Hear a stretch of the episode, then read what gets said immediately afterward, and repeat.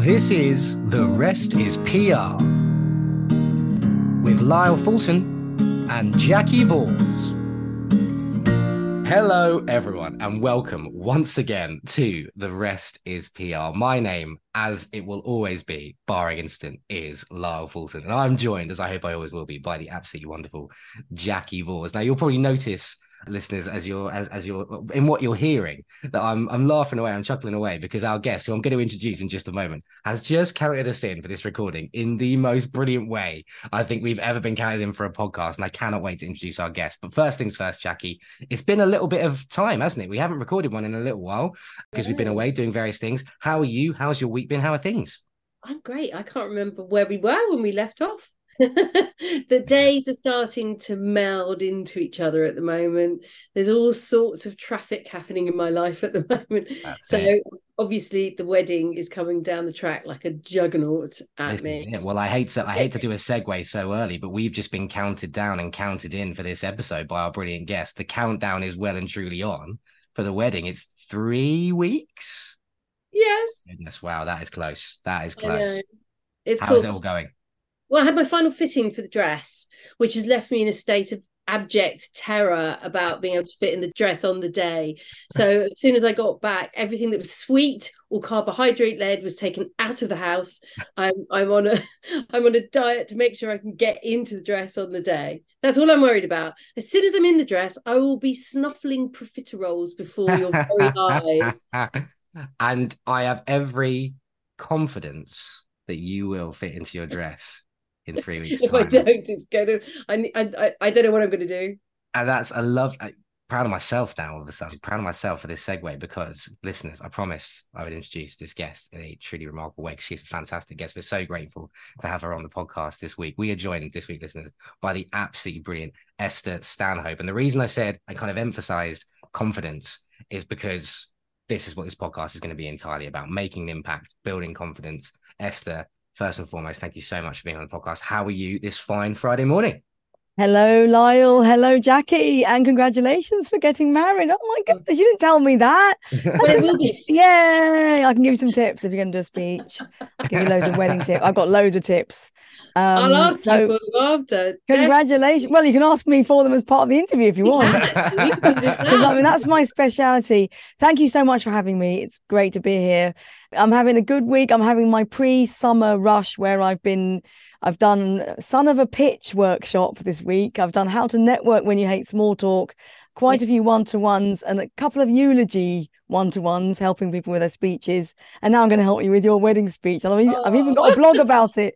So there this you go. brilliant. This is brilliant oh, already. This is fantastic. Well, listeners, I mean, it, it, goes without saying, Esther's already done an absolutely brilliant job of kind of introducing herself, which is remarkable. But let me just launch in. And I know I say this all the time when we record a podcast that, you know, strap in listeners for the list of things I'm about to rattle off about our guests. But I really do mean it as well on this particular occasion. Esther is remarkable. Esther has been here, there, and everywhere. Esther is a keynote speaker, an award winning author, an experienced BBC broadcaster, and founder of the 80% Perfect Club, which we're going to talk quite a lot about uh, throughout this episode. And she's also known in the city.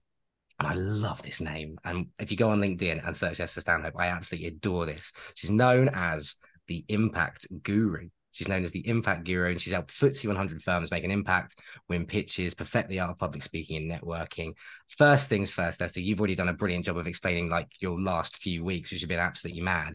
Can you tell us a little bit about yourself, your career so far? Because that's remarkable, and I'm really, really excited for this one. I certainly could do with some tips myself, I think, as well. So, can you just tell us a little bit about how you came to be the impact guru and, and your career so far, if you wouldn't mind?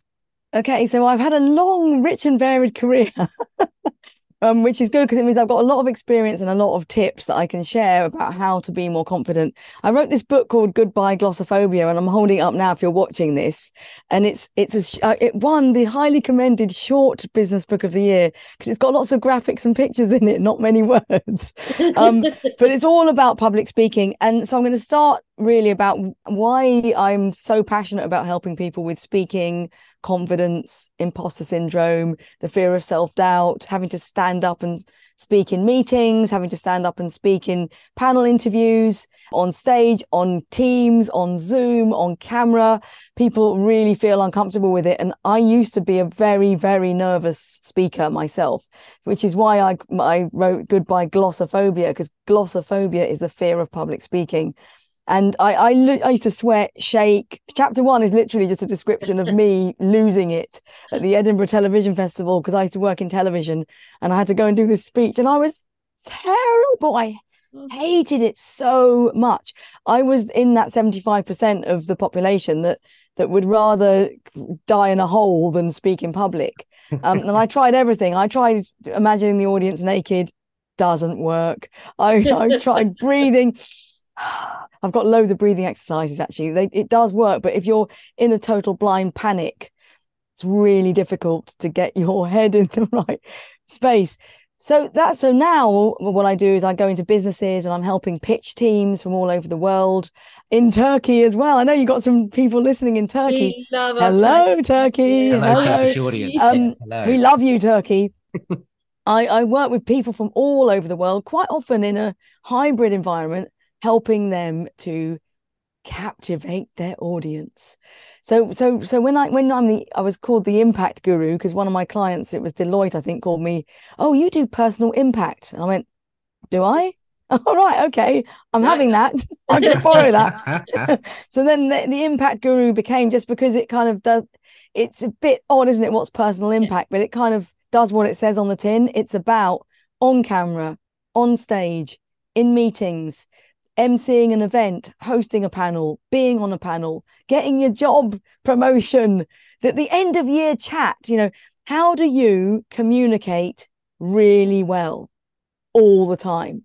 So if you're going to if you're going to do a speech at a wedding, how can you nail that 2 or 3 minutes really well? And you're not that far away from it. I mean, honestly, I'm a tried and tested human experiment. I can, I've got loads of tips which you can ask me any question about communication in any scenario. And I've probably got a hack or a blog or a tip, or it's definitely going to be in my book.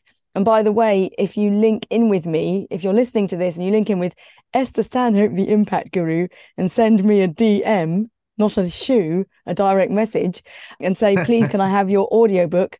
I will give you my audiobook for free. I'm I, giving away free audiobooks. I was giving it yesterday. Free audio. Oh, did I give you? Oh, yes, Lyle, I, I did. It get it. Yeah. I know. I oh, I'll get it. you. I was giving it, Jacki, and I was I'll on my way out. Link. And I went, I'm going to listen to it, and I'm going to listen to it after we recorded this episode. And yeah, absolutely do it because Esther sent it across to me. And I actually, I mean, I was today years old when I learned that glossophobia was fear of public speaking. I had absolutely no idea that that was even the word for it. So yeah, I mean, definitely, I would encourage anyone to do that. I'm going to go away and listen to it this weekend 100%. I mean, speaking of 100%, we have the 80% club. Don't we? Yeah, so I've got an online coaching. It's if you can't afford a one-to-one coach because people really want help in this area, mm. and you know it's quite expensive. but so what I did was because I I speak for, for large audiences now. It's part of my job. I'm a keynote speaker. I speak to hundreds of people frequently. what I find is that people need a little bit of extra help and a little extra support and not everyone can afford a coach. And if you're starting out in your career and you've got a bit of imposter syndrome you're like oh i know i need to get myself out there but i'm a bit i just feel a bit uncomfortable. I don't want to be sending junk emails to people. I feel like i don't want to expose myself. It's a bit naff. I feel fake all those things. Totally normal. Yeah. most people feel like that. So i set up this club the 80% perfect club so you can think think to yourself, I only need to be 80% perfect. and and really it's got them it's every Monday I send a Monday mission. This week, you know, spruce up your LinkedIn profile. And then the next week it might be try pausing before you answer a question in meetings this week.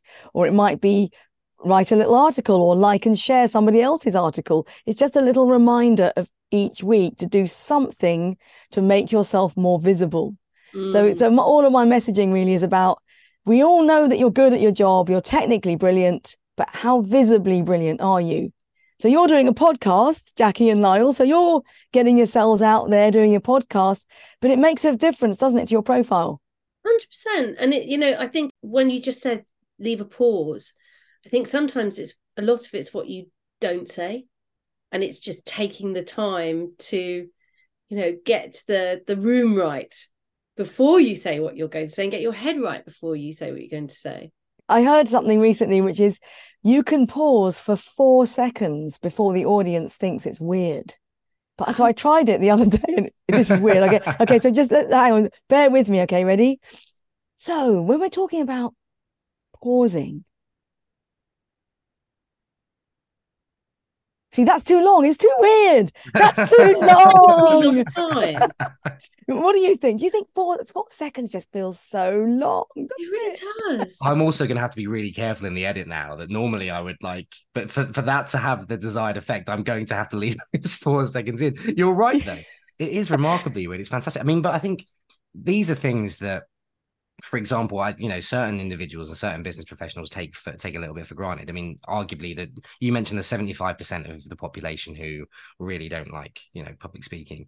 I mean, I've been quite fortunate in the past to get get the odd you know few few nerves and things like that. But as an actor, first and foremost, so that my training is in acting, and I still act, you know, in, in uh, other sort of various parts of my life you know, I'm quite lucky that I'm arguably in the 25%, and I maybe take for this granted. Is interesting as well because we all share a common education path. Mm.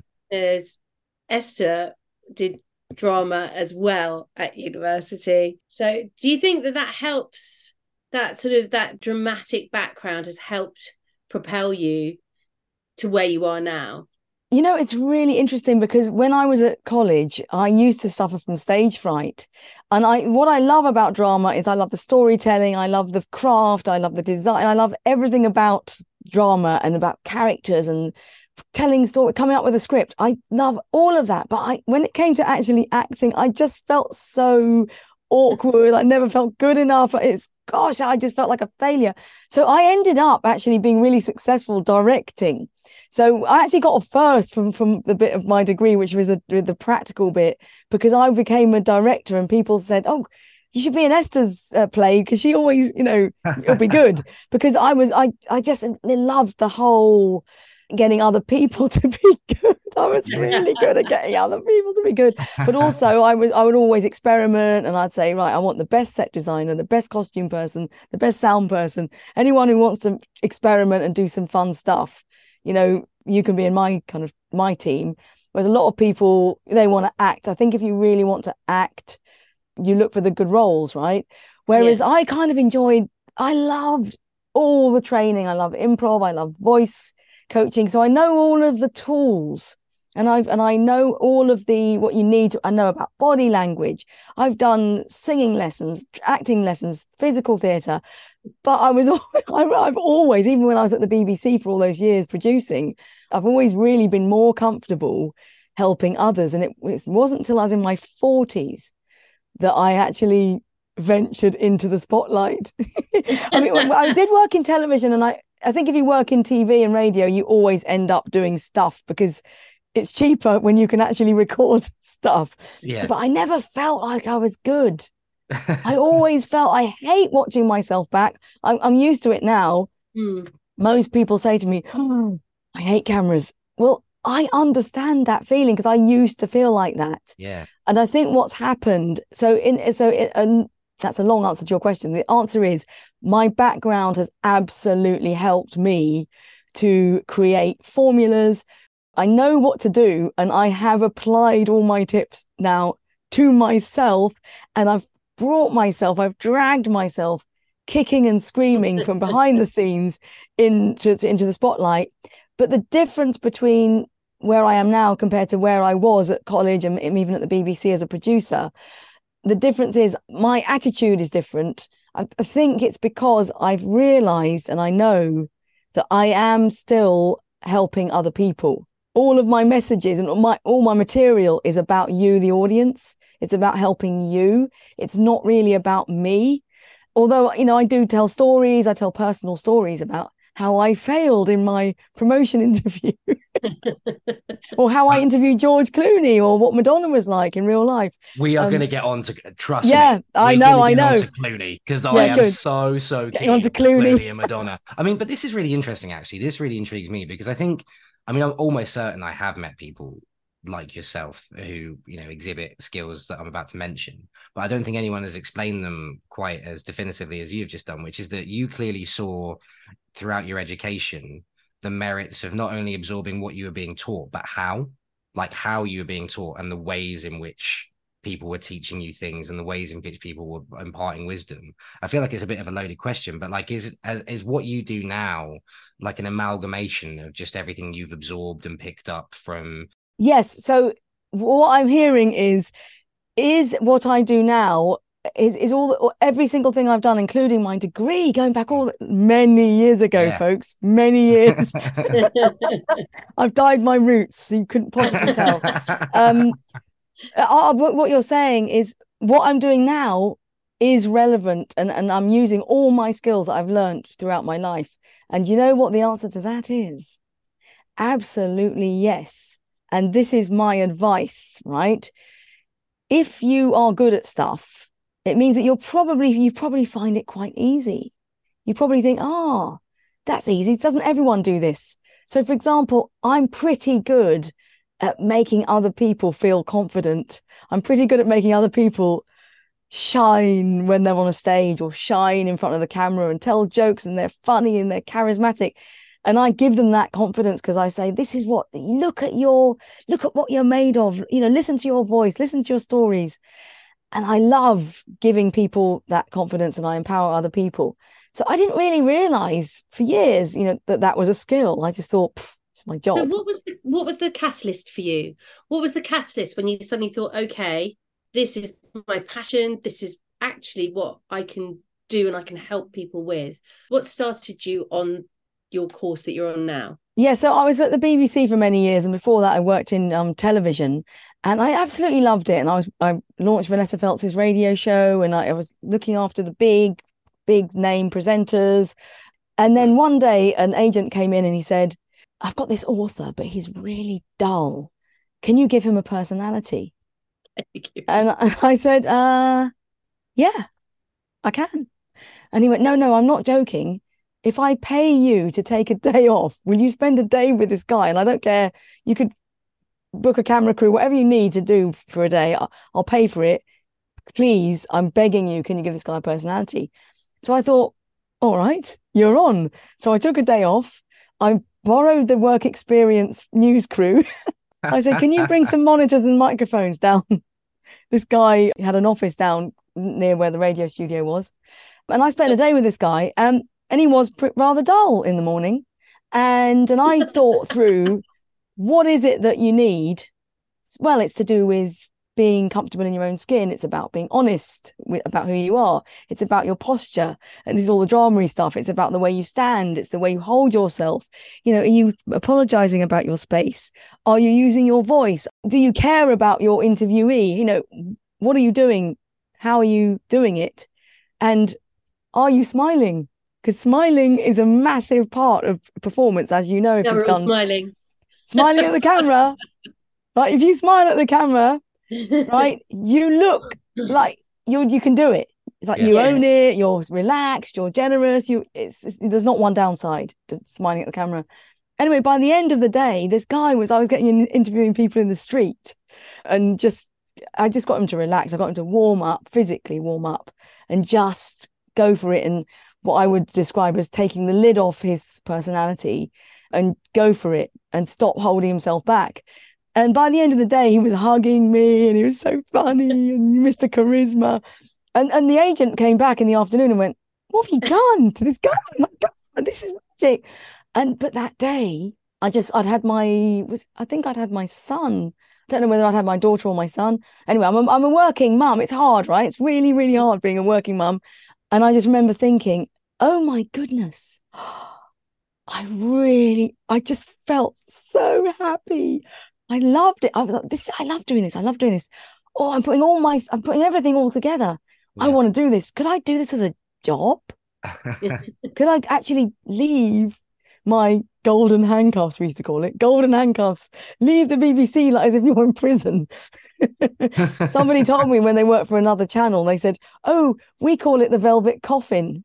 velvet coffin, because your job is so terrible, you're dead, you know. it's not that bad there, but it's quite nice.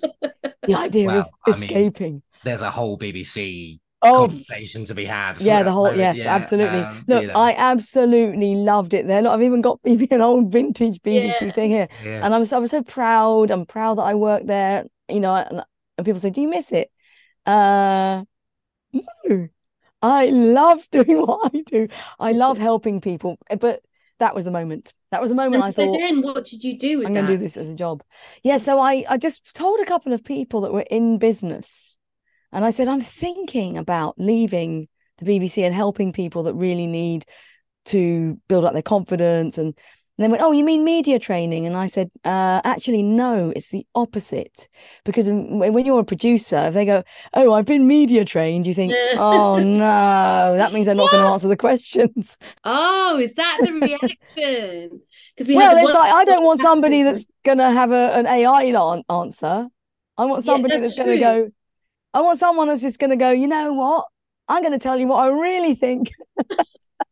But don't you think um, the better media trainers, and I think Guy would agree with me, because we had Guy Clapton on here. He's a great media Oh, I know him. Yes. You, you. So he's Yes. brilliant, and I think the good media trainers don't try to to kind of get people to polish things up a bit and change. They they kind of want people to just present themselves and present what they want to say in an interesting way, in a confident way. But I do see the difference between what you're doing and what a media trainer would do. And then again, you have your political media trainers who are all about how do you get off that subject and onto another subject and completely gloss over the question and avoid it and say something interesting elsewhere. I think any kind of any kind of input when it comes to performance and being on camera is good. Any kind of um, confidence boosting has got to be positive for your career. So absolutely. However, it, when when I was started out on my journey to s- uh, setting up my own business, helping people to pitch and present, I definitely went into a direction of it's it was about personal impact. It was about getting promoted. It wasn't necessarily about media training. So that was where that was where I didn't know what it was. I didn't even know what a media trainer was. I had no I didn't know what to call it. I didn't know what to call myself. Anyway, I spoke to a couple of people. My my friend who worked for a big corporate accountancy firm, he's the one that said, What a brilliant idea. My team need that. So when you're ready to, to leave the BBC, come and see me and we'll have a meeting. And I did. And I had a meeting um, in the big shiny building in London with I had I one smart outfit, one smart outfit. And I turned up with a little camera and a little tripod. And and he said, Yeah, I'll put you onto the the learning and development.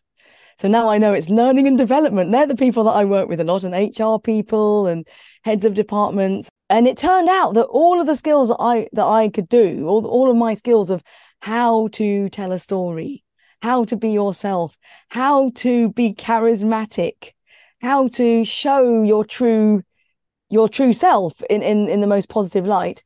Turns out that's really good for business. Well, yeah. I mean, And yes. 100%. I mean, What's the difference between what you do? Because I can see the difference between media relations, but what's the difference between that and life coaching? Is there a crossover? Is there- Um, life coaching is much more about us. You know, it's about your actual life and hopes and aspirations, isn't it? Really? I don't got know. More of a... I've never done life coaching. No, But- we're not. Not well. Aren't we all on a life? Aren't we all doing it? day in day out we're all Yeah. just coaching ourselves through life i mean it's really interesting as well like i i get the sense that there are elements of it because obviously things you train i say train th- things you engage with your clients on. So body language you know spoken word like taking a breath you know all of the kind of tactics that you and the wisdom you impart. Yes they're really really good for business and you know you go into FTSE 100 firms and you go into all sorts of organizations and you know people do improve their public speaking skills and things like that. But I, i'm with jacki and i think kind of linking what jacki just said i imagine they also then take that into their personal lives like their their confidences but i mean if you have you worked with clients for an extended period of time who have obviously seen their professional output improve but have also come to you with feedback and gone oh esther by the way yeah it's it, it's not just in my working life like i feel that much more fulfilled and confident in my personal life, just like walking around time. Yeah, I mean, one of my clients a, a few years ago, she sent me a really nice note saying, "Oh wow, I love that session that you ran, um, UK because I went down to Southampton and we did this big away day for quite a large number. We had a chat and and we were hanging out together for you know had coffee afterwards and stuff. And she said, you know, and since then, you know, I've actually shed three stone in weight. And I was like, what? What? Hang on a minute, I I never do that. Hang on. Tell me what did right. I do to make you do? Stop this podcast now. Come around to my. Yeah. and, and, I was like, I've got a wedding dress to get into. Yeah, I know you were saying that, and I was thinking, oh no, I don't want to go down the whole body shaming image and all that sort of stuff. But you know, I of course I'm, I'm messed up about you know my um, my own self image. I think most people are, particularly if you're a woman of a certain age. Sorry, everybody, about having to mention that, but you know, it's it's always a constant issue, isn't it? Trying to fit into things, fit into the old wedding dress. My wedding dress is so far away from my size now. Let's not talk about that. I'm sure you're going to look gorgeous. Anyway, I just found that quite fascinating. I don't set out to change people's lives necessarily. I'm, I'm helping them to get promoted and to be successful. It's not mainly in the professional sense, right? But I was quite yeah. shocked by that. And I said to her, How did you lose and, and, her, and her answer to me was, "It's all here. It's all up here." She, as she as she as she said, tapping her head, as in it's all mental. It's mental. It's all up there. It's all your brain, and it's about attitude, and it's about feeling better about yourself, and it's about feeling confident and feeling in control, and taking control of your life and saying, you know what, I'm not happy with my image. I'm not happy with with my life. I really, uh, you know, I want to get promoted. I want to be more successful. I want to feel and, and look and sound good, right? And and my tips help you with that, but you know, not necessarily to that extent. So yes, it, it, I suppose if you feel good about yourself and, and you feel like, yeah, I can do this. So I want that to is going to affect what, it because, as you say, you what you do is is, is help people make an impact in everything they do, and it in interviews or in just a public speaking environment? What's the most common request that you get? Well hopefully the, the, the most lucrative one is oh can you come and speak at our you know international women's day? We've got women leaders or we've got a, women's network. Can you come and speak about imposter syndrome or can you come and speak about women and confidence and speaking up? And that's probably one of the most popular requests and, and then what happens it's really interesting. Then you you speak to a, a room full of people and a lot of women are less likely to put themselves out there in terms of their career compared to men. And and and that's quite interesting when you hear people talking about that. I heard that reflected just recently in a couple of events that i've been part of. I did a webinar with she can code yesterday. And and the sort of questions you're you're getting is or you it all stemmed from this feeling of being an imposter feeling not good enough feeling that you could where would you how would you put yourself out there? You know how would you network? How would you do these things? And i was you know it, it's staggering to me that there, there is so much opportunity now for women to go to networking events and stuff like that. But there is that as your client said that mental approach which is i'm not good enough and therefore i won't even jump in and take advantage of all these events. So I'll leave it to the blokes. Absolutely, and that's why I, I, set up the eighty percent perfect club. Really, is is to help because you know one tip: if you don't feel like you're good enough, and this applies to men, women, and everyone in between. If you don't feel like you're good enough, it's really helpful to think, stop trying to be perfect just think to yourself, I only need to be 80% perfect. And then you can fill in the perfection later on. Don't let that hold you back. And by the way, Lyle, this isn't about, it's not that men are not involved in this conversation. Men are really, really important in this whole conversation about imposter syndrome and yeah. confidence. It's really important that men hear what's being said and a lot of men feel like it themselves as well. It's not only exclusive it's not a gender exclusive um, feeling imposter. Men feel terribly uh, they they they also feel it. Men also have imposter syndrome. Absolutely. Oh, bit. Yeah. oh yeah no absolutely. And i think i think it's very very valid. And i mean i think it's important that men hear both sides. Like i think it's important that men don't feel like stubborn and manly enough to be like oh no i never feel like an imposter in my professional life. No i'm you know that you know talk about it guys. You know it's 2023 you're so right. Everyone feels it. But i also think it's important that men understand that you know women in business and everyone in between, know, between men and women in business, like you know, do continue to feel this way, and it's it's it's a, our collective responsibility to to build each other up and make sure that everyone's sort of feeling as you know so confident and feeling as appreciated as they possibly can in the workplace. That's something I was going to ask you, and feel free to kind of you know open up about this as much as you feel comfortable. It strikes me, and I and I think I sent it across in in the briefing document that the way you speak on things like imposter syndrome and on you know sort of feeling confident in of your workplace and of your skill set comes from a position of having experienced a bit of it yourself. I mean, is that something you've experienced in your own professional life before? And is it something that you overcome or you have overcome using the advice you've given to, to other people and using the things you, you sort of talk about in when, when you go and speak at these events? Is it something that you've experienced in the past? Absolutely. And everyone suffers from imposter syndrome. And w- when I was a producer at the BBC, the most famous people, politicians, well, you can imagine presenters, famous presenters, famous unnamed presenters, everyone has inner demons. And then actually, the bigger the ego, the bigger the demons. Yeah. But Yeah. everyone is scared. I mean, the really big name personalities, they're terrified of their reputation. They're terrified of getting it wrong or looking stupid. So they're even worse about perfectionism. And then they get angry and then they're difficult to work with. And so, and I always found I've worked quite well with difficult people. You've worked with some very difficult people, by the way. I mean, that's not just an opinion. Like Yeah. this is kind of widely held. I mean, like you know, the list. I mean, not difficult. I don't have a first-hand experience of how difficult these people are. I'm just going to put that on record to protect myself against any accusations therein. But I mean, you know, people, you know, you've worked with in the past. I mean, Vanessa Feltz, Alastair Campbell, Boris Johnson. I mean, how was it to work with Oh, these, yeah. these So- so for example I, i've worked with i have worked with those people i've been in the same studio as them and i've had to produce them i mean quite often you know you are you're i'm do, i was doing a technically brilliant job and and, that, and this this relates to the imposter syndrome theme as well. I was technically brilliant at producing. I, I you know boris johnson would come in here and go have you got any tips? Got any tips? Where am i again? I'll go you're live on the bbc do not swear. Here's the daily telegraph. We're talking about housing. Go. and he said, got, got any tips? And I said, Yes, Boris, I have got a tip actually. All you've got to do to be a successful presenter on air is love your audience a little bit more than yourself. Did he take my advice? I imagine that might have been quite difficult. actually. I'm going to. I think he might have done when when he was mayor. I think. Yeah. I, I think he morphed into to something a bit different. But I think when he was mayor, he used to do those call-ins on LBC with Nick Ferrari. Yeah. Ferrari.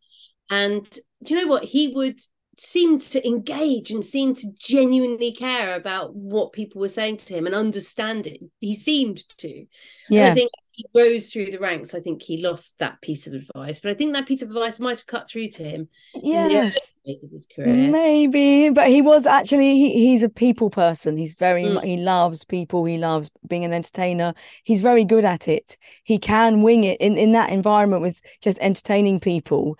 He's very quick and he can, he can quickly give lots of attention to the people around him and he does make you feel special. He used to come in on a bike and like knock over the camera and you know he's he's got a lot of presence uh, and whether it's good or bad he's got a lot of it Yeah. whatever Yeah. it is. But it- I tell you what, um, so then one tiny little story about Alastair Campbell. He came in one day and he, he we'd booked him to do a call-in show. I can't even remember what the topic was, but he, it was live. It's always live call-in, right? And he came into the studio and went, I said, Oh, are you ready to go on? He's like, Is it live? I went, Yeah, it's a live call-in show. oh, what do you mean you're gonna put callers up? Yes, it's a live call-in show, right? He's like, and he, he said to me, um, I don't know if I'm up for this. And I thought he was joking. I was like, oh, Alastair Campbell, you know. That's Right, actually a blinding impression of him as well. The whole kind He's like, uh, uh, and, and no, and he I went, no, no. He goes, oh, but, but, but, uh, uh, yeah, but what, if- what if they ask something really, what, if- you know, in other words, what if nutters are put through? Start swearing at me. Uh, and as I was leading him, he's quite tall and I'm short, and I was leading him into the studio. Going, well, uh, you know what, Alastair? Open the door. Um, sit there. While the, the calls come through, here are your headphones. Um, what we do is we actually speak to them, and we do. A, we've got a really good way of just quickly working out how bad they are. you know, they're going to be fine. We won't put anyone through that you're three, two, one, action. You sound like you were a brilliant producer because it was like you have no choice but to do. We should do that with guests, Jacki. We should do that with guests. Just be like, right, and we're going. Yep, cool, great. Yep. Yeah, you just okay, yeah. Absolutely. So I was that I can do that and I can work with difficult people and I'm a good tip if you're working with a big ego, a really good tip is give them specific feedback. So, so, so, oh, yes, you're really good at this exact, like call number two was amazing because what you did was you disarmed her and you made her feel uh, she get, you gained her trust like within the first 30 seconds, like very specific.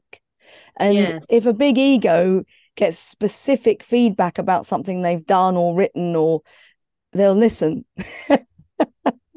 not for a second about to claim that my co-host, the wonderful Jacki Vors, is in any way a big ego, but this is the only way I can claim to segue this. We have a case study. We have a case in point. Jacki is about to embark on a wedding She's about to potentially speak at a wedding, and we discussed this right at the very top of the episode. This is just like kind of a case study here. I'm putting you on the spot a bit here, Esther. I do apologize. If you were to go into a workplace, or if you if someone like Jacki was to approach you and say that I'm about to do a speech, I'm not necessarily the most confident um, public speaker, and I know Jacki is, but let's say for the sake of argument that someone isn't, you know, a, a very confident public speaker, what what top tips, what top three tips would you give someone about to embark on their on their public speaking journey? Okay, so here's the thing, Lyle. Again, I'm talking specific. So when you when, when people say, you know, what what are your top three tips generally, I can give you three relatively vanilla tips, but the tips are much more special, aren't they? If it's a bit more specific. So Jacki, if you came up to me and you said, "Oh, I've got to speak at my wedding," right? I look at you and I go, "Oh, that's a great, Jacki, because you you're so sparky. Look at you. You you've got you you're already your personality is already bursting out of the screen, right? You've got those big glasses, like you, you got your hair, you've got your, you got your hair in pigtails, and you've got all this happy, bubbly, fun, a sense of fun about you. So I would say to you, Jacki, specifically, amp up the fun. You know, what is the Jacki flavor? Flavor with lots of R's at the end. Flavor. you know what? My kids would so, they would literally kill me. They go, "Mum, you're so embarrassing. You're so uncool." But you know what I mean? Like, what's the vibe? God, God, stop it, Esther, stop it. But, you know, what's what's the Jacki? Like, what's the most Jacki-ish thing that you could do? And I would say, you know, you you've got all those people there. They're all on your side. They all know you. Pick one story one story that the whole audience will totally get. So it might be about your other half. You know, pick one story that's really, really funny that everyone will relate to and go mad about it and make the most of it. And that way, you don't need a script and you don't need a list. And you're going to go, oh, I'm, I'm going to stand up because most people go, I need to stand up. I need to thank everyone. Yeah, great. But don't make that your speech, just a list of thank yous. Because guess what? If there's a hundred guests and you're thanking one, you know, these people one at a time. Actually, a traumatic thing for me. How do you make something personal to so many people? If you thank one, there'll be somebody who should be thanked it's like Oscar speeches, they're just so boring. like a list, like try and avoid a list in a speech. I mean, if you if you've got loads of people to thank, well then th- if you have to thank certain people, thank them at the end, right?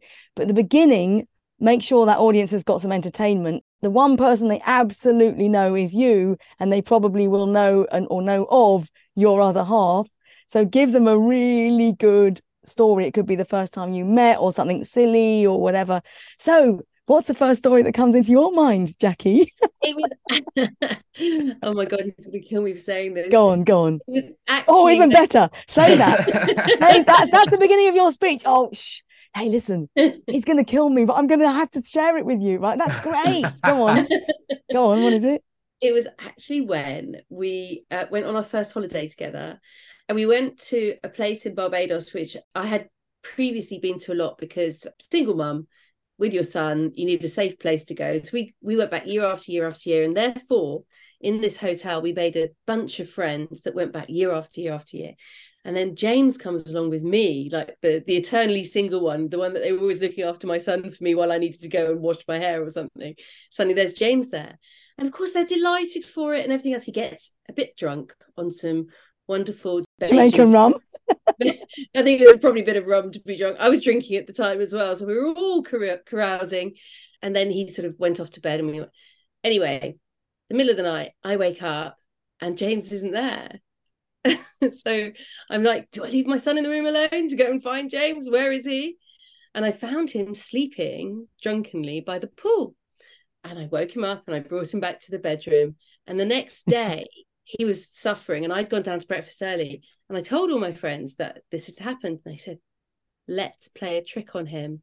Let's tell him that he came down and slept by the pool naked. And that when everybody woke up, they saw Oh my god. we did. We told him that he'd been stark bollock naked down at the pool. He'd been viewed by everybody, and uh, we kept that ruse up for three days. And was he, he walking around then, like? Like oh. waiting for people to glance at him as if like they'd oh my goodness I me. thought you I thought you were gonna undress him no, in no, his no. sleep oh, oh poor like James. so that's quite good, and then you can say that was so. A bit mean. That was a so, bit mean. So a good a good payoff for that little story could be. So I've decided I'm not going to think about my audience naked, but you can certainly imagine James, naked, James at this moment. Oh my god! It writes itself. It's solely writes gold. itself. Content. The thing about the end. it's a nice ending that. Um, but the thing about a, a speech or a story like that is it does write itself. And when you transport us into your holiday, we can live that moment. We can live that. We can be on that holiday with you for a few seconds. There's so a couple coming who are from that group. Well, then say, and you too. What are their names? What are their names? The Beaverstocks.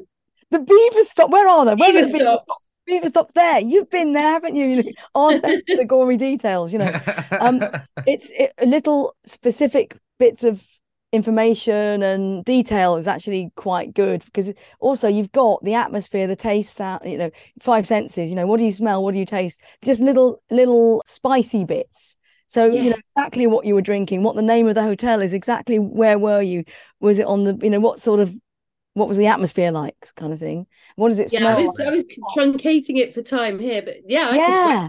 about the yeah but it doesn't take long just to kind of transport uh, you know to take us there quickly and that, that's, that's really the... interesting you say that that imagery because i was talking to a girl yesterday that i do a lot of mentoring of young people lot of young women about getting into pr and one of uh, the ladies that I, i'd been mentoring as part of lecturing she came back to me and she said i want to talk to you a bit more one-on-one. I was talking to her yesterday and she was saying so how you know i'm having problems with my pitching. How do you think i should pitch this? And i said if you could put an image in to your pitch, if you can make people actually physically see and feel what you're talking about rather than go oh this is a really interesting hotel in the in the hebrides. If you go about if you're talking about the flora and fauna there and all the amazing sights and wildlife and everything else that you can experience and see that will paint the picture much better than just talking about the hotel. Oh, and- I, absolutely! I love you. I love this sort of conversation. And this is this is this is what I live for: is coming up with ideas of stories and imagery. So you talk about the Hebrides, as in the the Outer Hebrides in north of Scotland. Yeah. No, it's like absolutely, and and and also with press releases or any kind of pitching, people quite often give you lots of really lovely information, but information isn't interesting. You know stories and images and feelings. So you know there's not there's not one way of doing it either. There's lots of different ways. But something like the outer hebrides you know it's like picture this. Yes. Well you're i find that everyone can you're on a country well. road. Yeah, yeah I, I find that everyone can relate to things like this as well. Like for example when i was writing my wedding speech advice i was given by someone i knew who had done um, a wedding speech at his own wedding sort of a few months prior to mine was that obviously you're going to want to reference really close friends of yours, like who are kind of on your side of the wedding, as it were. But there is a way of telling those stories that involve your friends, you know, the information heavy version of it would be very very specific to that group of 10 15 lads and then the other 80 people in the room are going oh i'm sure that's very funny i, I have no idea why but i'm sure it's very funny Yeah. whereas if you tell a story that brings everyone into that story so that it's as if they are all the group of 15 lads like all 100 of them are basically your group of lads if you tell it They're all sitting at the table Yeah, drinking exactly. sam flaming sambucas. it doesn't matter how specific it is to a certain set of people everyone's finding it funny because it's Yeah. relatable it's like relative to, to to their own experiences so it's really good advice i think it's brilliant advice Yes. So great. there you go. Oh, I love that story. That's a great. And now I've got an image of this poor guy next to the swimming pool. i've got an image of this poor guy for three days I know. over his was a bit- And I'm just imagining the cocktail. I can taste, I don't know, pineapple, coconut. I've got a straw. I've got a little cocktail umbrella. You know, Yeah. I'm actually there on the holiday. It's this great holiday with you. So that's someone who is almost certainly been to barbados and other exotic locations numerous times in their life Say Grey Lyle. is is Hollywood movie star and heartthrob George Clooney. Uh, and uh, what better way to finish off this? By the way, Yes. absolutely brilliant episode of the podcast. We could podcast. talk I- all day, Esther. we could. I've I know. Don't worry, we won't. if you're watching on YouTube, listeners, you've probably seen I've been beaming for about an hour. Like my face is sore because you. I, I have to say this by the way before we go into the George Clooney and Madonna stories, and I do mean this from the bottom of my heart. Mm. It's it's so understandable why you're so good at what you do and why you're so successful and why so many people come to you for help and advice because you really do make people feel so amazing just by being like just being in your presence, even virtually. You're a just like- radiator, yeah, you- you Oh, really do oh, radiate as such opposed to a drain. Yes. No, but honestly, it's, it's such a skill. I, this is a bit of a tangent, but um, someone I am currently doing a play with, Lovely Jensen, if you're listening, uh, thank you for listening, Jensen. Lovely Jensen, who's playing Mercutio in this production of Romeo and Juliet that I'm in at the moment. He was in the the first two seasons of Bridgerton as a dancer. He was he was on Netflix first and he was speaking to me about um, Phoebe Dynevor, who Oh was yes, um, the the lead in in both the first two series. yes. He said that she is one of the nicest people he has ever worked with, but more than that, she had this unbelievable skill that he's only seen in maybe one, possibly two people otherwise, which is that in any situation, she just was able to diffuse and disarm anything. She was just, she lifted the entire room, when whichever room she was in. And if there was ever a crisis moment, she would say something or do something that just somehow managed to completely diffuse the tension and everyone was just like in fits of laughter and fits of hysterics and then they do a take. And she was just that sort of person. And you are the same personality. I get the sense that being in a room with Aw. you it's no wonder you are such a brilliant producer as well with all these occasionally troubling and and, and difficult people around you. It's troubled yeah, people. but talk to us i mean and and you know thank you so much for- George Clooney, yeah. No, well, Yeah. well, thank you again. Well, I, it's, I'm really, I'm loving it. I'm loving it. It's great. Both of you have been great. I'm so happy about the wedding. It's exciting. Lyle, thank you for being such a great host. And look at, look, I can't take a compliment, but I will say thank you. Thank you for complimenting me. Normally, I'm the one giving the compliments, and Oh, I'm bless you. not sure what I'm like at receiving compliments. So It's I will that- say thank you, not not some awful self-deprecating remark. So I'm just going to take it. I'll No, take no, that. You're very take welcome, that. very welcome I'll put it. I'll put it into my heart. There you go. Um, so a quick George Clooney story. So in yeah. 1996 to 1997, my first job was to interview celebrities. And if you go on my website, there's a blog about me interviewing Lenny Kravitz. I've I've written about it quite a lot. And one time I was asked go and interview George Clooney. It's at the Rock Circus in Piccadilly Circus at the time. And you have to turn up with all the press there. I think the interview was going to go out on Virgin Radio. Can't remember what which radio station it was. And but I was basically it was very early on in my career. Didn't really. I was a bit Bridget Jones's diary. I just had to hold a microphone and clips from other people. Didn't really need my own voice in it.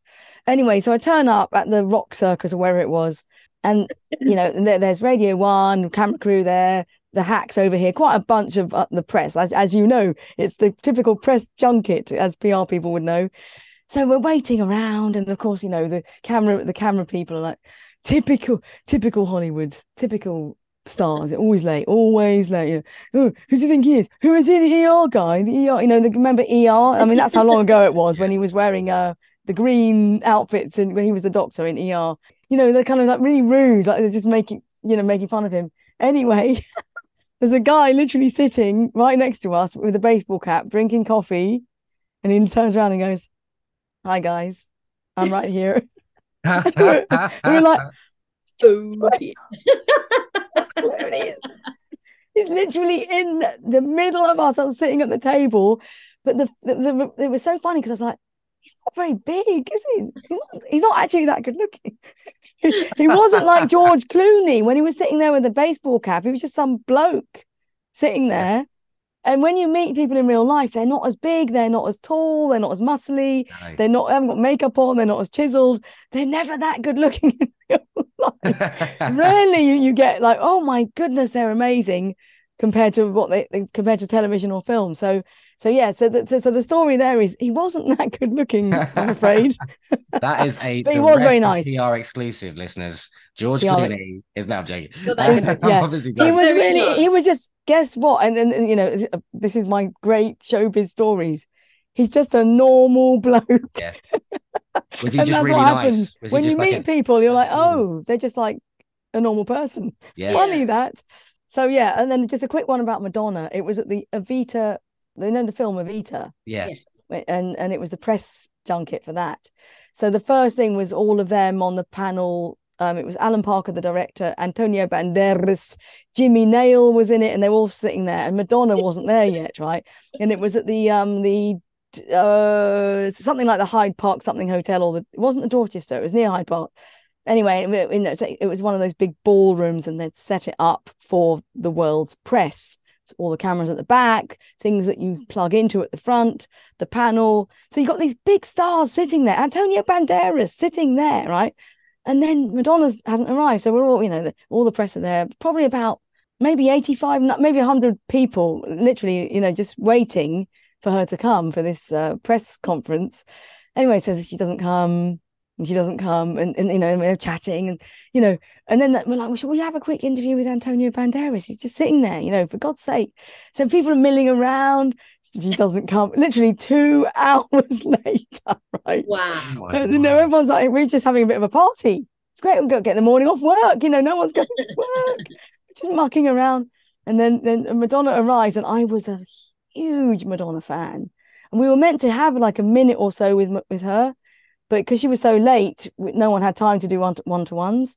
But she literally she walked in, and it was she was just in a mood. She wasn't very nice Oh, she kind of no. walks and she's like, "Hi," you know. It just kind of the whole and literally we went from like laughing and throwing bits of paper around and chatting to Oh no. Sorry. Was she a Silence. drain? what's that? Was she a drain? Yeah, Yeah. she she. I don't think she liked the press. I think at the time maybe she had just had a baby or whatever. Lourdes was born, I think, around about that time. I don't know. Look, look, she's got her life. Of course, her life might have been falling apart behind the scenes. Who knows? But the but the so the so first, but she it was extraordinary how it was like you know um Elsa in Frozen, and she goes, and the Yes. lake goes frozen. It was literally like how to make how and, and you could hear a pin drop, but for the wrong reasons. and that's all about expectation as well, isn't it? Because Yeah. I mean, you know, you, you you expected her to be there, then there's two hours past, then you're actually you're making the best of you know the situation. You're having a good time. You know, you're chatting to Antonio Banderas. yeah My Yeah, mum, by the way, would be Was extraordinarily he jealous. Antonio Banderas. Yes, he, he was. He's pretty good looking, and it's it was quite extraordinary the way he was just kind of everyone's ignoring him, waiting for Madonna to come. I mean, I don't get me wrong. I respect Madonna and I have a lot of time for Madonna, but I would be like right up there with Antonio Banderas. I'm a, I'm a big, big Antonio Banderas fan. Zorro, you know, Puss in Boots. Zorro. You know, I'm a big, big fan. You know, I think I- although he would hate me straight away if I'm like Antonio, Antonio, Zorro. Yeah, he'd hate So me you'd straight be like, away. Get out! Get How dare you mention out. I do so many other things. Um, oh, these are amazing. These are we, like I say, Oh. we could talk and talk and talk, and we would love to have you. By the way, Esther, we'd love to have you back on the podcast later down the line if you if you'd be happy to come back on and and talk more about just just what you do and, and like how things are going. It'd be lovely to have you back on if if you'll if you'll have us basically. Yeah, Yes, of course. Thank you so much. I would love to come back. I want to hear about the wedding. Yeah, No, we need, we I'll need tell to- I think there is going to be a wedding debrief podcast. Don't you worry about that. There will 100% be a wedding. We were breakdown. talking about doing a podcast on the day. I have ideas. Uh, I don't think your head will be quite in the right frame of mind. this guy's will though. This guy's well. There we go. I think it'd be an interesting social experiment. Um, no, but I think oh, fantastic. Thank you so so much for, for coming on the podcast. It's been absolutely lovely to have you. Like I say, I've just been beaming throughout. My face is sore. I'm absolutely loving it, and we will link everything here, there, and everywhere. In yeah, link in, link in with me, Esther Stanhope, yeah. and you'll get a free audio book if you ask for it. Oh, there you go. There you go. Brilliant stuff. I'm going to go and have a listen to that this weekend as well. Absolutely. Because I'm driving up to Yorkshire actually this evening for a friend of mine's wedding. So I'll pop it on in the car. I can't wait. I'm really, really excited. And we'll link everything as well. We'll link the 80% Perfect Club. Um, we'll link everything across to Esther's LinkedIn as well. Thank you so, so much. Uh, and the book as well, yeah, if we can. But obviously, DM oh, Esther yes. well. That'd be absolutely fantastic. Yeah. A few T's and C's as well, quickly, listeners. Yeah, do the cover. Yeah, as well. Yeah, sort of uh, goodbye glossophobia. There it is. There you go. We'll do that. The cover's brilliant, fantastic, award winning award yes. goodbye glossophobia.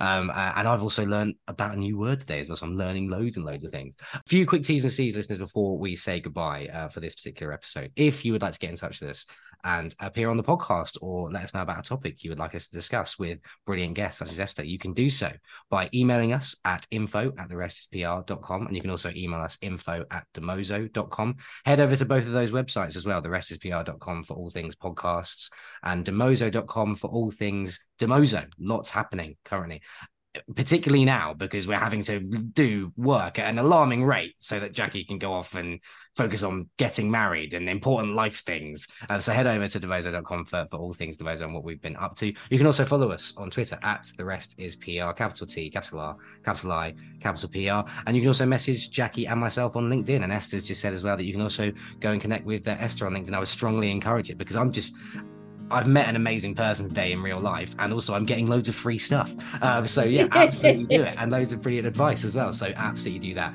Esther, thank you so so much for coming on the podcast. You are just a ray of sunshine. I mean that in the in the honestly in the most fullest way possible. Jacki, same time next week. Absolutely. Brilliant stuff. Well, thank you so much, listeners, for being with us on yet another fantastic episode of The Rest is PR. But for now, from Esther, Jacki, and myself, take care of yourself. It's bye for now.